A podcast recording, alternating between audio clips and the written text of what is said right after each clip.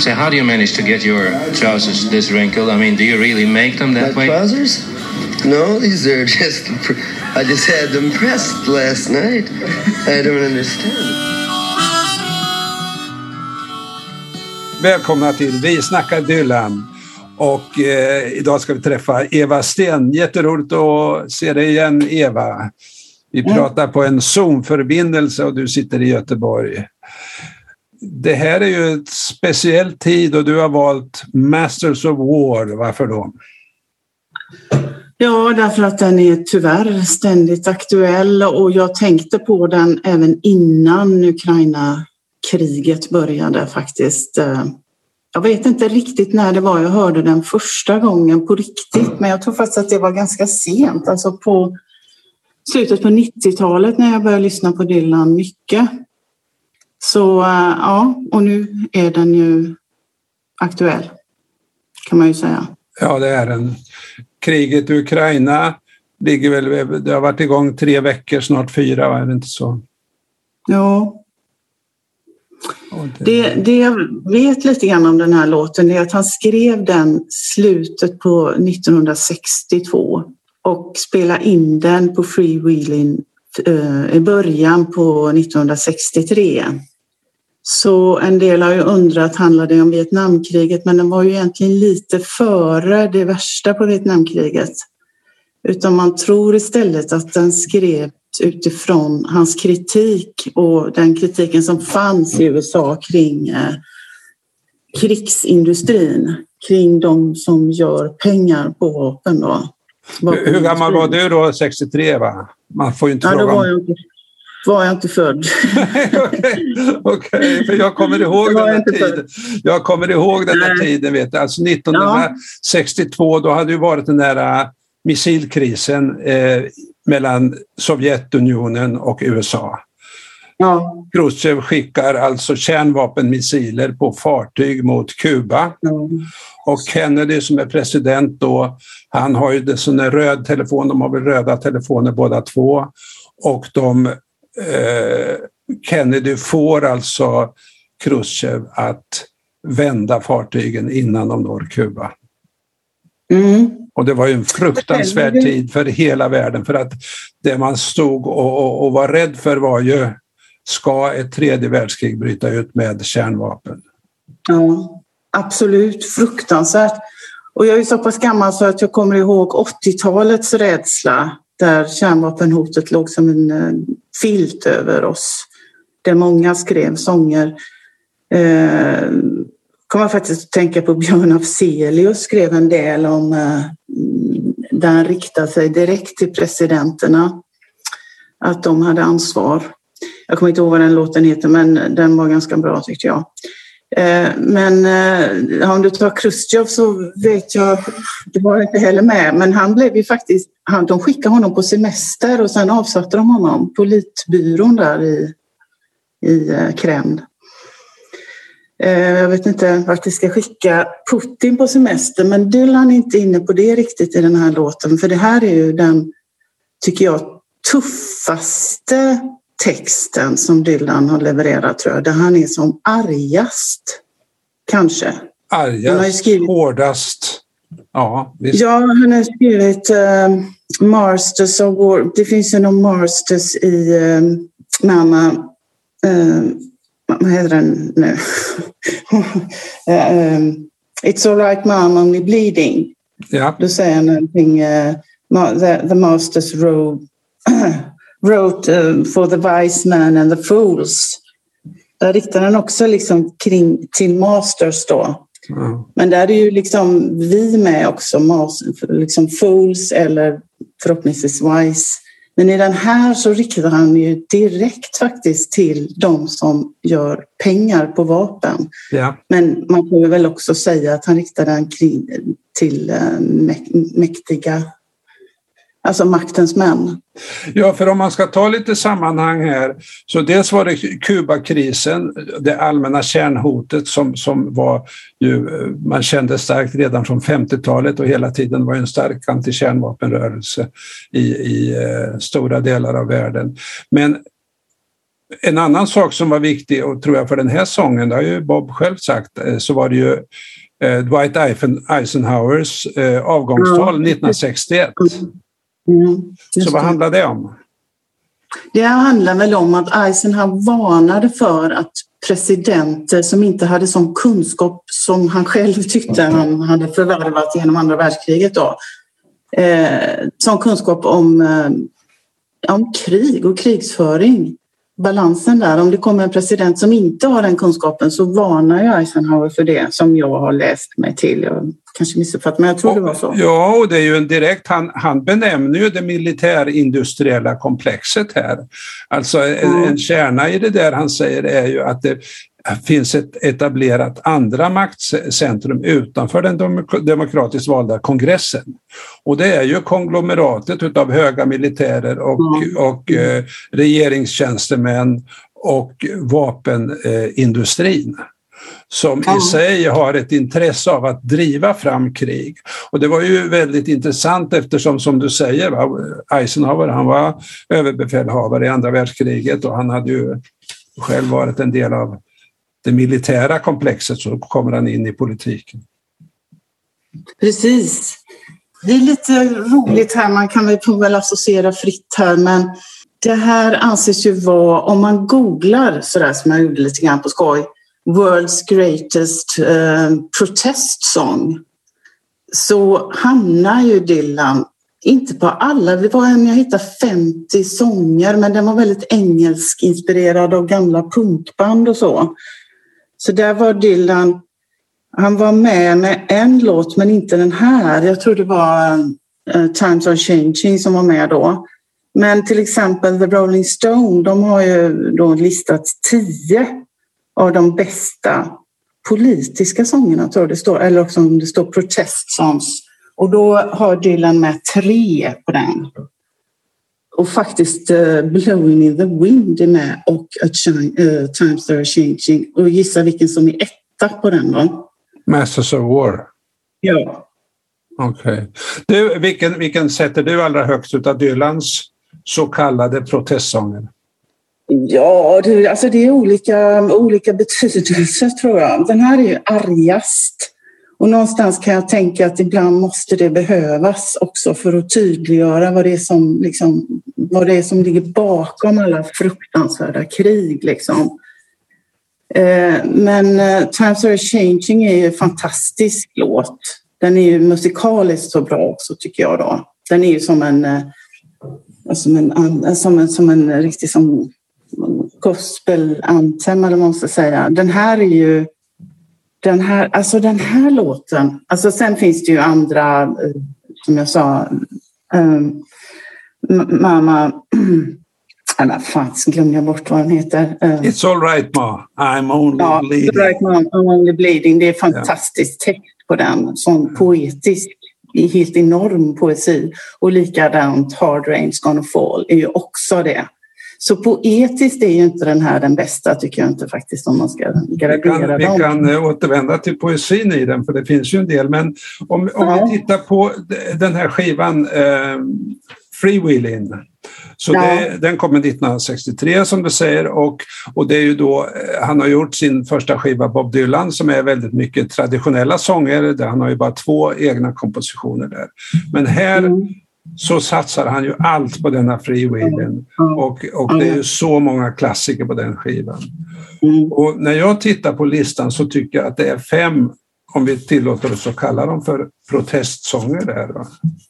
Mm. Och då och det är Blowing in the Wind som man öppnar första sidan med. Sen kommer Masters of War som är den tredje låten.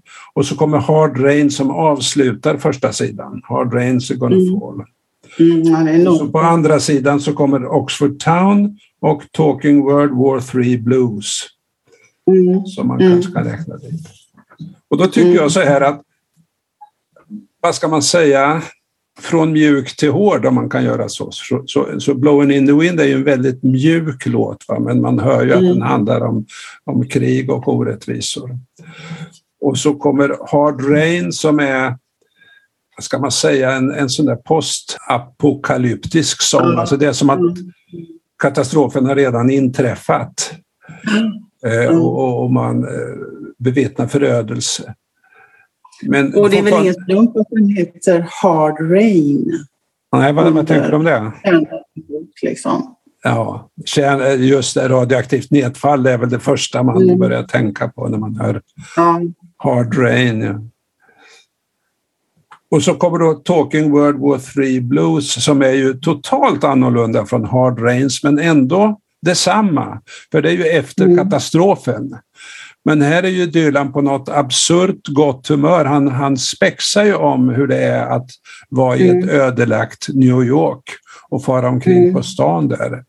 Eh, så, så att, eh, han vänder ju och vrider på den här tidsandan som var ju en, en anda av, av rätt mycket skräck då. Ja, absolut. Måste och så kommer Oxford Town som är ju en mycket mer direkt sån där topical song som handlar om rasförtryck. Mm. Eh, och, och sen kommer som du säger den där hårdaste låten, Masters of War alltså. Mm. Där är det ingen förbarmelse. Nej, han spelade, spelade in den då 1963. Sen om jag har hört rätt här då så tog det 15 år innan han spelade den live igen. Ja. Och då måste det vara 75, vad blir det? 76? 78 78 blir det ja. Jo, 78, för det kan jag tipsa om en eh, som finns på Youtube, en inspelning där från 78 som är grymt bra. Vad, vad är det för någon? Berätta mer. Jag tror, jag vet inte om man får, när han får den uh, Grammysen Award uh, någonting, men den är senare tror jag. Men han liksom gör om hela låten till en nästan punkvariant. Den är fruktansvärt bra musikaliskt. Alltså de har, de spelar loss där.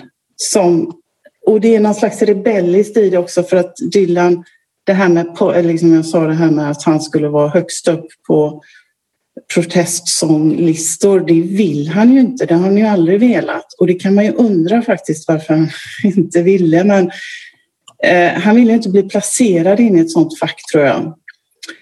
Och sen tar han liksom tillbaks det efter 15 års tystnad. Många undrar varför spelar han aldrig Masters of War? Är han rädd? Eller man kan undra en massa saker. Men där gör han en punkvariant kan man säga av den.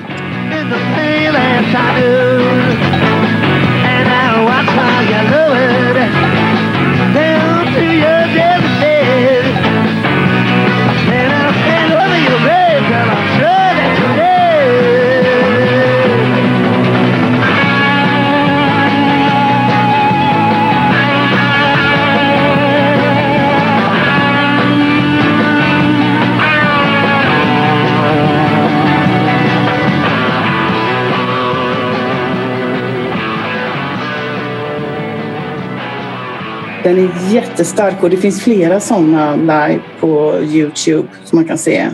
Där de ja, liksom om, om vi hoppar till den du nämnde eh, när han får Grammy Award 1991. Ja. Och, eh, och då sjunger han ju, och det, för mig är ju det en superpunk-version han gör. Ja, det är det.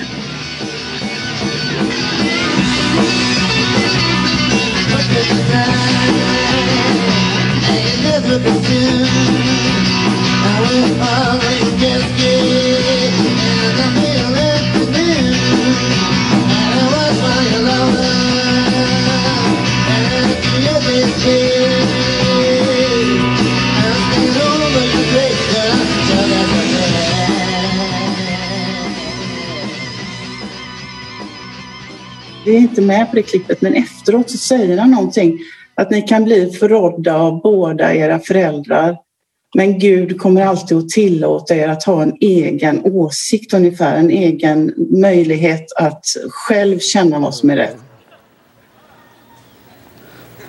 Yeah.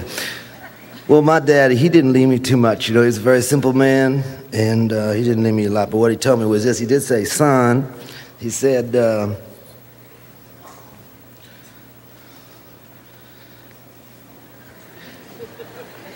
He said so many things, you know.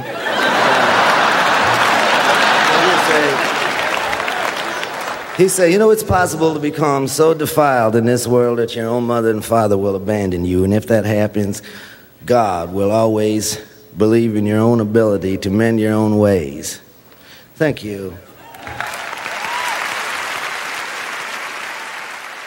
Gud tror på dig liksom. Han betonar inte att man ska tro på Gud utan att Gud tror på dig om du vet vad som är rätt. Och då menar de att någonstans tog han tillbaks den här låten, att han har rätt att spela den men han har också rätt att strunta i att spela den när de här eh, politiskt aktiva på vänsterkanten ville att han skulle spela den hela tiden. Så gjorde han inte det.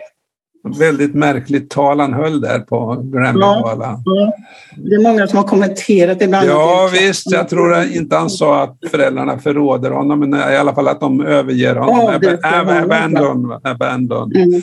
Mm. Så ja, det, det, kan man fundera mycket över vad han, vad han menar med det där. För det, han, han lägger ju det där eh, ordet till sin pappas mun. Då. Min pappa sa ja, många saker men men han sa de här visdomsorden alltså. Ja, det, ja. Och sen, men tänkte så, man vill också spekulera att man, han blev ju själv så kritiserad när han, eh, ja, när han gick från, när han pluggade in gitarren och överhuvudtaget blivit väldigt kritiserad. Så han kanske kände att han ville ge tillbaka lite, att han har blivit, det spelar ingen roll vad alla andra har tyckt att han ska göra, han gör det han vill själv. För 1991, den här Grammy-galan, då är ju första, eh, om jag tror jag har tiden rätt, första Gulfkriget igång där alltså man skickar mm. bombmattor över Bagdad. Va?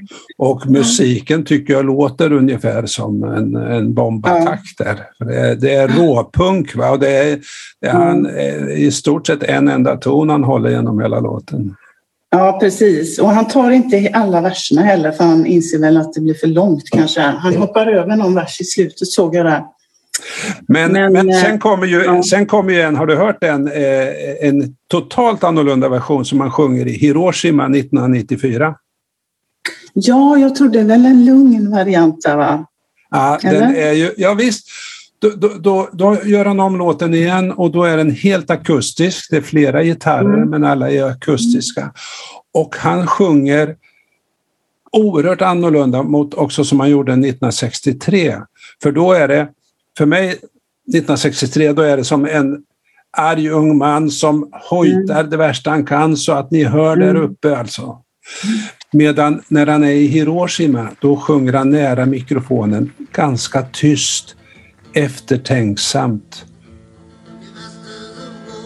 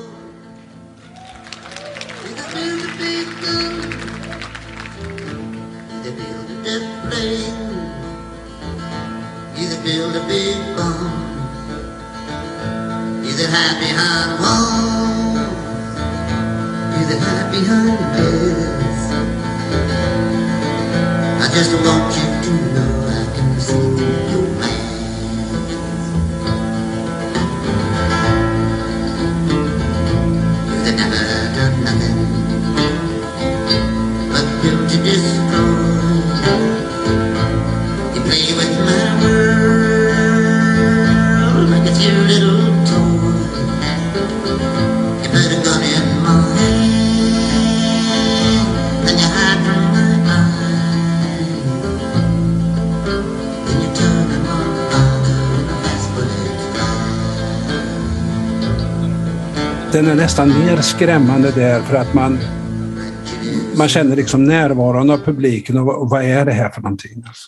Jag tänker, jag ska bara säga, jag tror att en del Alltså, man har lyft, den mest kända låten Dylan har är Blowing in the wind och den är ju liksom eh, att man, det goda kommer att segra till sist kan man väl tänka då va? och det blåser i vinden och ja, vi, vi, vi får tillsammans skapa en bättre värld eller vad man ska säga. Va? Ganska snäll.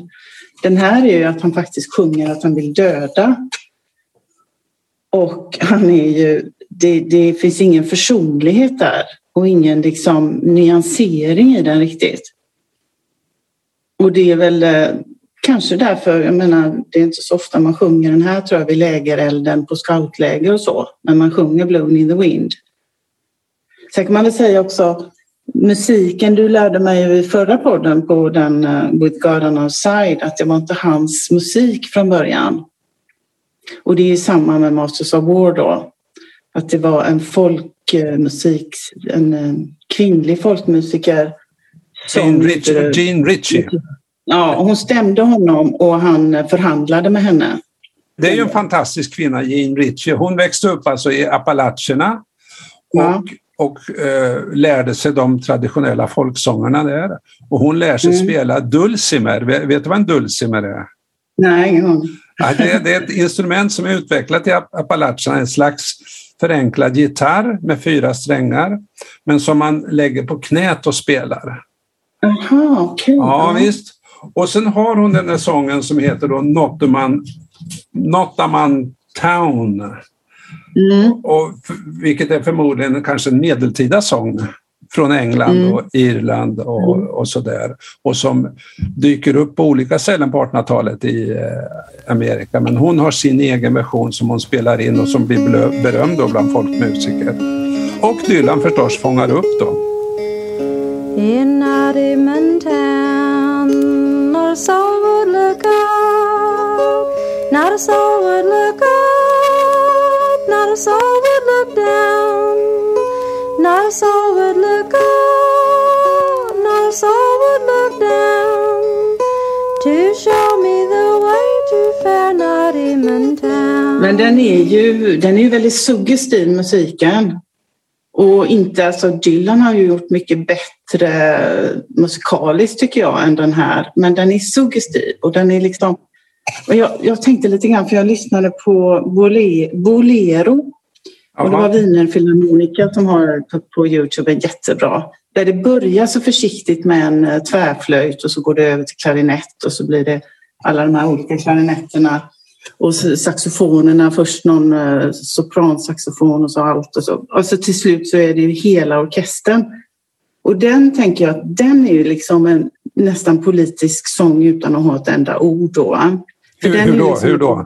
Det börjar, det börjar med ett litet motstånd, det börjar med en liten tvärflöjt och sen går det över till starkare och starkare och sen har du fått med alla i hela orkestern. Då. Så tänkte jag. Mm. Och så tänkte jag på Motors of War är precis tvärtom, eller vad man ska säga.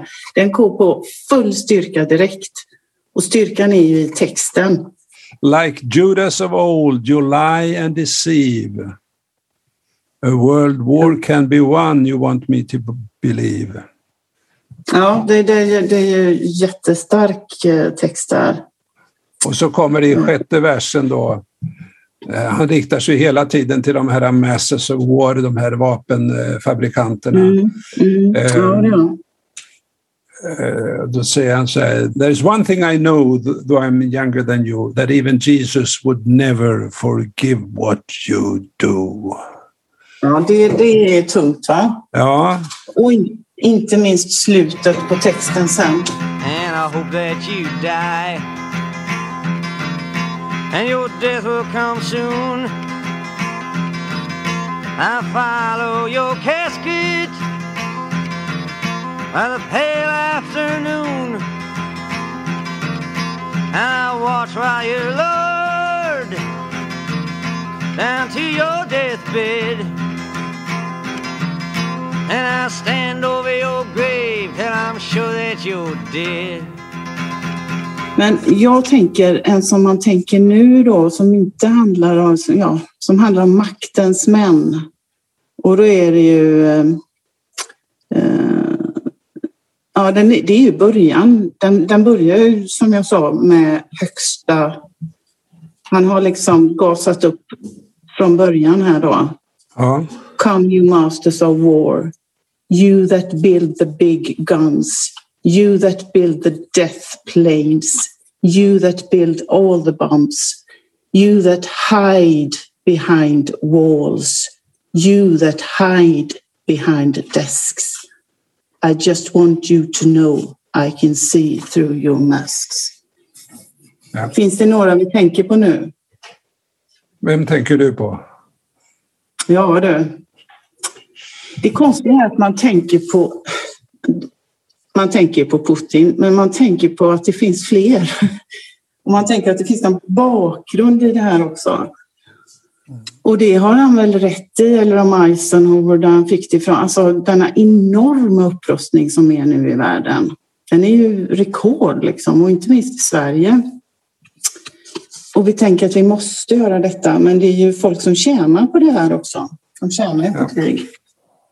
Ja. Men här, här ser man ju ett, ett skäl varför den här eh, låten har överlevt och fortfarande är Ja. stark. Och det är ju därför den är generell. You Masters of Ja. War. De har funnits hela Ja. tiden. De kommer förmodligen att fortsätta att finnas.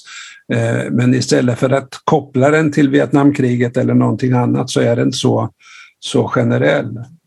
Mm. Och, och det andra när du läser upp den här versen, det är ju, att, tycker jag, den poetiska styrkan, hur han inte drar sig för att upprepa eh, liksom, i, I första versen där kommer det alltså fem stycken ni, ni, ni, ni, jo, jo, jo, jo, jo. Mm. Och så de två sista raderna så är det aj, aj. Va?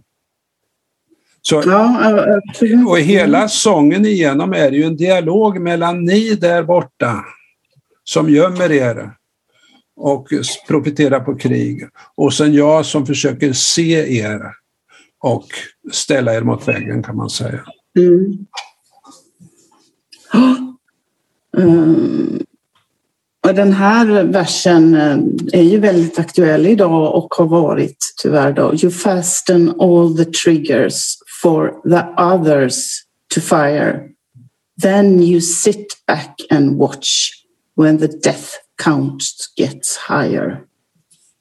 You hide in your mansion while the young people's blood flows out of their bodies and is buried in the mud.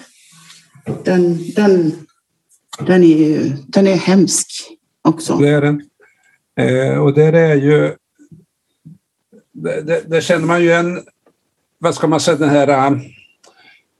Eh,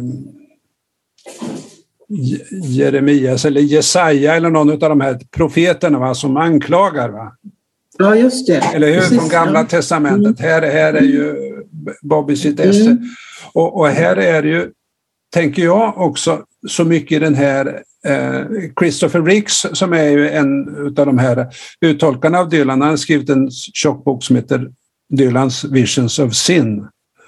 Jaha, ja, den är väldigt intressant. Där han beskriver de sju dödssynderna och sen så tar han in olika Dylan-låtar som så att säga är upptagna av dem. Och här är det ju Mm. väldigt mycket dödssynder i den här alltså. Han, ja, han, besk han beskriver ju de här fega, de gömmer sig och i den vers du läste upp här, va? Du, eh, you sit back and, vad var det? You sit back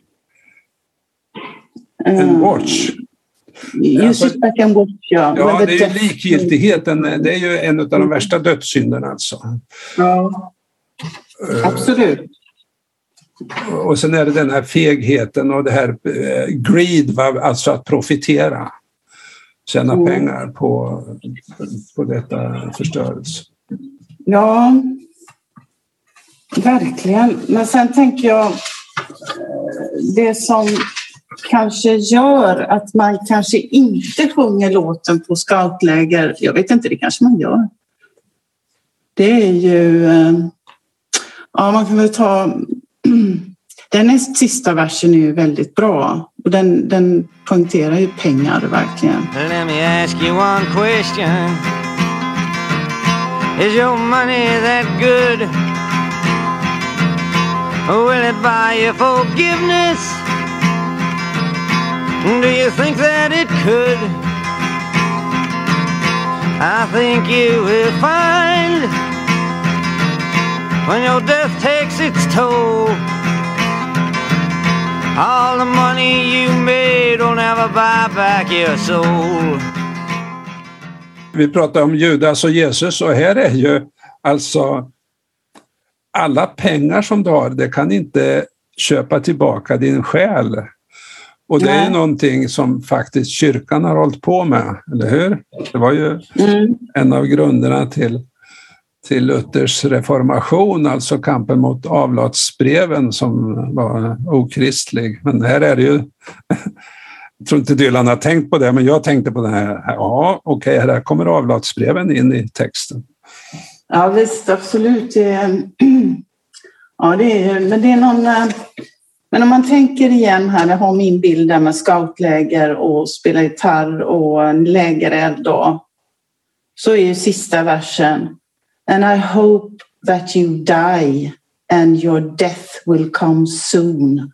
I will follow your casket in the pale afternoon and I watch while you, you're lowered down to your deathbed and I'll stand on your grave till I'm sure that you're dead. Den, den tror jag är den starkaste han har skrivit, det argaste han har skrivit tror jag. Jag vet inte, men jag tror det. Och, och, och här tänker jag att det skiljer sig rätt mycket på hur han brukar skriva. För att Ja. det är ofta eh, symbolistiskt, det är dubbeltydigt, det är vagt, det är ibland till och med surrealistiskt. Här är det ju, Mm. Här är det ju konkreta detaljer. Det är ingen symbolik verkligen. överhuvudtaget där utan han, han, Mm. han menar liksom konkret, så här, Ja, så här skulle jag vilja att det var. ja. Och det är inga nyanser i det. Inga nyanser överhuvudtaget. Och det, det finns någonting annat i naturalismen i den här texten. Alltså han, blodet kommer igen, blodet ska, ska flyta. Alltså det, ha, ehm, I fjärde versen så While the young people's blood flows out of their body and is buried in the mud. Det är en Mm. väldigt stark och konkret bild Mm. över, om vi nu ska nämna Ukraina igen, för det är ju så det ser ut i Ukraina just nu. Ja, ja, unga människors blod som flyter ut i gyttjan där. ja. Och, och, och så kommer han i nästa vers, han knyter an till detta, så säger han You ain't worth the blood that runs in your veins. Nej. Ja, och sen, sen nästa, efter den då, så kommer How much do I know to talk out of turn? You might say I'm young, you might say I'm unlearned. But there's one thing I know, though I'm younger than you, that even Jesus would never forgive what you do. Dels är han ung när han skriver den, han är ju bara 21, vilket är helt otroligt faktiskt. Att han skriver den som 21-åring.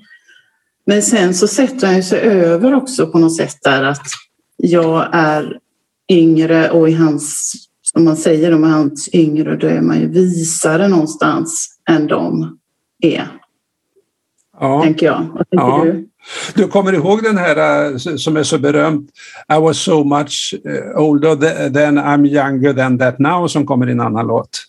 Alltså Ja. den, här, den här, en slags visdom. Och det, det är också en sån där motsättning han, han använder poetiskt i den här sången. Alltså om du tittar på andra versen så säger Mm. han så här eh, You never done nothing but build to destroy. You play with my world like it's your little toy. Mm. You put a gun in my hand och så vidare. Men där, be- de, här får vi tänka oss Masters of War, de är lite äldre, de har kommit till en maktposition, men det är omogna personer. De, de har inte kommit ifrån det här med att leka med pistoler som småbarn gör. De reflekterar inte och de tar inte ansvar. Och så kommer den här versen som du citerade då. You might Men- say I'm young, you might say I'm unlearned. Ja. Ja, visst. Och då, och, och, det, och då framgår ju av hela sången, okej, han är yngre, men han har mognat, han reflekterar, sångaren reflekterar och han tar ansvar för hela världen på ett helt annat sätt. Den, den fångar upp någonting som jag tror många känner idag. Eh, och sen behöver vi kanske rätt mycket från också hans andra sånger utav reflektion och ja, andra tankar inför framtiden. absolut. Det, kan inte, det är inte den enda sång han har gjort, verkligen inte. Men lite roligt vad det gäller han- hans motstånd min, min, vid att kalla sig protestsångare så kan jag inte låta bli att jag tycker att det är lite kul när man googlar och att den här kommer etta då på The Rolling Stone och eh, den kommer etta på en del andra sådana här listor. Sen kommer Strange Fruit kommer också etta ibland på vissa. Och vad är det för låt? Billie, Billie Holiday. om, eh, den är väldigt stark text där, det, där den, den bland annat sjunger om svarta som hänger i trän i södra USA under de här hemska tiderna när det var riktigt hemska raskravaller där. Så det, den är ofta högt. Den låten och den här. Ja. Men det var länge sedan. Billie Holiday, den, skrev, den jag tror det var 30-tal, slut 30 eller början 40-talet. Ja, men Eh, den, den hör till ja. de stora och, och Bob, som du nämnde tidigare, han eh, sjöng den här låten fyra gånger 1963 på konsert, men sen fick den vila i 15 år. Sen, tog han, sen hängde den ju faktiskt med i repertoaren och han har sjungit den över 800 gånger från scen. Ja, just det. Precis. Ja. Så- Har du hört den? Nej, jag har inte hört den live. Inte jag heller. Nej. Men eh, Eva, tack ska du ha för det här samtalet. Hoppas får själv. Ja, imponerande jobb du gör här, verkligen. ja Kul. men eh, det är tack vare mina fantastiska gäster. Tack ska du ha. Tack, hej.